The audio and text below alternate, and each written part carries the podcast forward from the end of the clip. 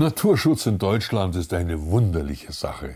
Je mehr davon betrieben wird, umso mehr Gelder hineinströmen, desto lauter wird der Ruf nach mehr Naturschutz und umso dramatischer die Darstellung der Folgen, falls man nicht gleich mit viel Geld das ganze Land in einen Urwald verwandelt, damit sich Tiere, Pflanzen und Insekten ungehindert unter der Schirmherrschaft zahlreicher Verbände entfalten können und ein Paradies schaffen. Der LBV zum Beispiel, der Landesbund für Vogelschutz, klagt an. Großer Brachvogel in Bayern vom Aussterben bedroht. Dabei gedeiht die größte Kolonie des Brachvogels in Bayern bestens. Nur eben am falschen Ort. Denn dort, wo die Naturschützer Wacht über den schreckhaften Vogel halten, ihn hegen und pflegen, damit er sich wieder erholt vom rücksichtslosen Treiben der Menschen, haben die Brachvögel ihrem vorlauten Vormund längst den Rücken gekehrt und drehen ihm nun einen langen Schnabel.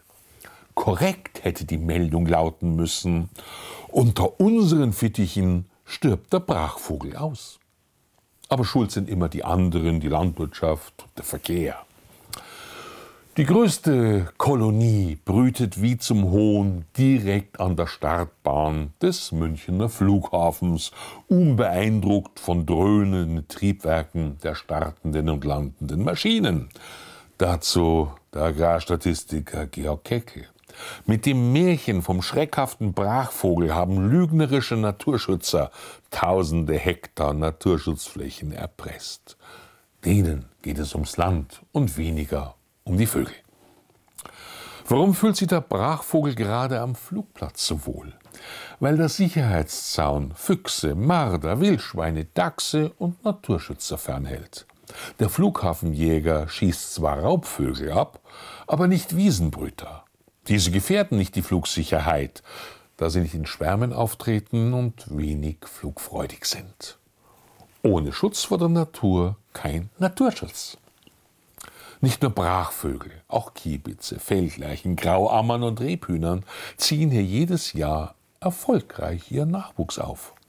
Heuchlerische Naturschutzverbände, allen voran die Vogelschützer, kämpfen jetzt vehement gegen den Bau einer neuen Startbahn. Wäre ja noch schöner, wenn die Zahl der seltenen Vögel weiter zunehmen würde und die Ökogeier hätten dort keinen Zugriff mehr auf die Flächen. Immerhin ist es den Naturschützern gelungen, wenigstens den Biber wieder anzusiedeln. Er fühlte sich schnell wohl und begann flugs Dämme zu unterwühlen. In Polen hat das Hochwasser 2010 zahlreiche Todesopfer gefordert. Polens Innenminister Jerzy Miller hatte den Mut, die Ursache zu nennen, nämlich die Biber. Sie unterwühlen die Deiche. Allerdings halfen ihnen bei ihrem Werk der Zerstörung noch andere putzige Pelztiere, Bisamratten, Nutrias und Wühlmäuse. Durch den Biber werden selbst harmlose Fließgewässer zur Gefahr. Starkregen reißt gefällte Bäumchen und Astwerk mit und verbarrikadiert die Straßenunterquerungen der Bäche, verstopft die Röhren aus Beton. Dadurch kann sich das Wasser gefährlich aufstauen, schließlich die Straße zerstören und der Sturzflut Ortschaften überschwemmen. Meister sind die Biber auch beim Unterhöhlen von Fahrwegen. An Landmaschinen entstand dadurch bereits erheblicher Maschinenschaden. Verkehrsunfälle mit Personenschäden sind wohl unvermeidlich. Das Landratsamt Deggendorf lässt besorgte Bürger wissen, nach den Richtlinien für das Bibermanagement würden nur Land-, Forst- und Fischereiwirtschaftliche Schäden ausgeglichen. Nicht ausgeglichen werden Schäden privater Gewässeranleger, Verkehrsunfälle und Personenschäden. Auch der Schaden an der Natur ist beachtlich. Biber pflegen die Rinde rundherum von den Bäumen abzunagen, was zum Absterben führt. Dem Schadnager fallen junge Schonungen ebenso zum Opfer wie uralte Eichen oder seltene Weißtannen. Er schert sich einen Dreck darum, ob eine Art geschützt ist oder nicht. Als Feinschmecker nascht er gern seltene Arten. Obstgärten zählen zu seinen Leibspeisen. Bei Neu-Ulm hat er sich in Apfelbäumen mit alten Sorten gütlich getan. Nun ist davon nicht mehr viel übrig, schrieb die Lokalpresse. Biber haben von mehr als 200 Bäumen nur noch die typischen Stummel stehen lassen. Dabei gilt der Biber als Freund der Naturschützer weil er neue Lebensräume schaffe, indem er alte vernichtet. Sind die Aktivisten selbst betroffen, ist das Gejammer groß. Naturschützer schützen sich vor Biber, lese ich. Ausgerechnet die seltenen Bäume haben es dem Biber angetan. Die Schützer hatten vor 25 Jahren inmitten einer eintönigen Graslandschaft ein vorbildliches Biotop geschaffen.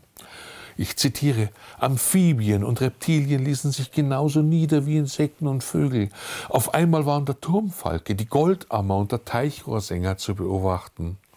Und nun eben die Biber.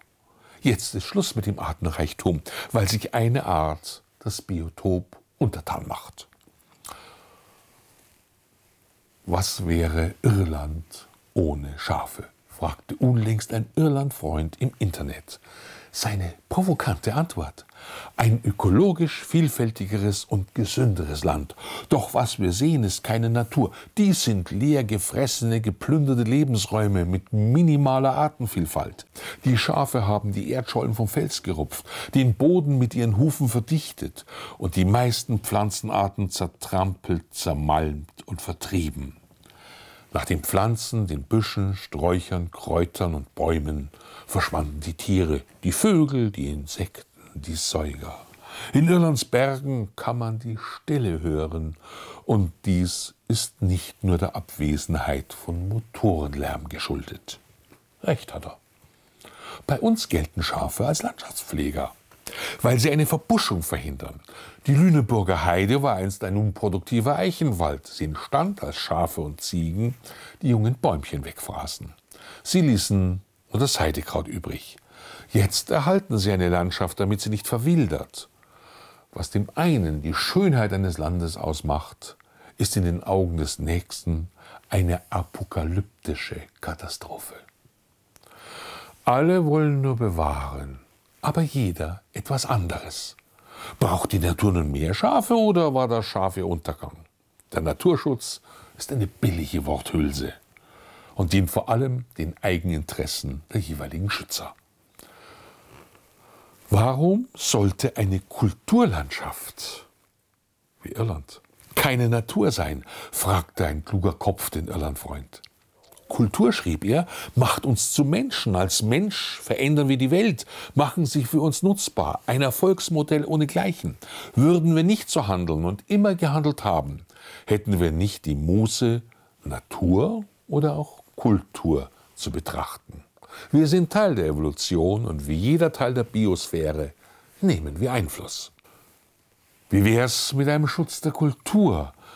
Wir brauchen unsere Kulturlandschaft, sie nährt uns.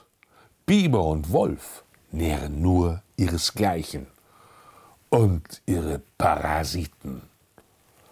Natur braucht Fachleute und keine Spendensammler. Warum benötigen Landwirte für jeden Furz einen Sachkundenachweis? Aber unsere Naturschützer dürfen mühsam geschaffenes Kulturland verwüsten, seltene Arten an den Rand des Ruins treiben und den Schutzpatron der Wolfsrudel mimen. Und alles ohne Sachkunde.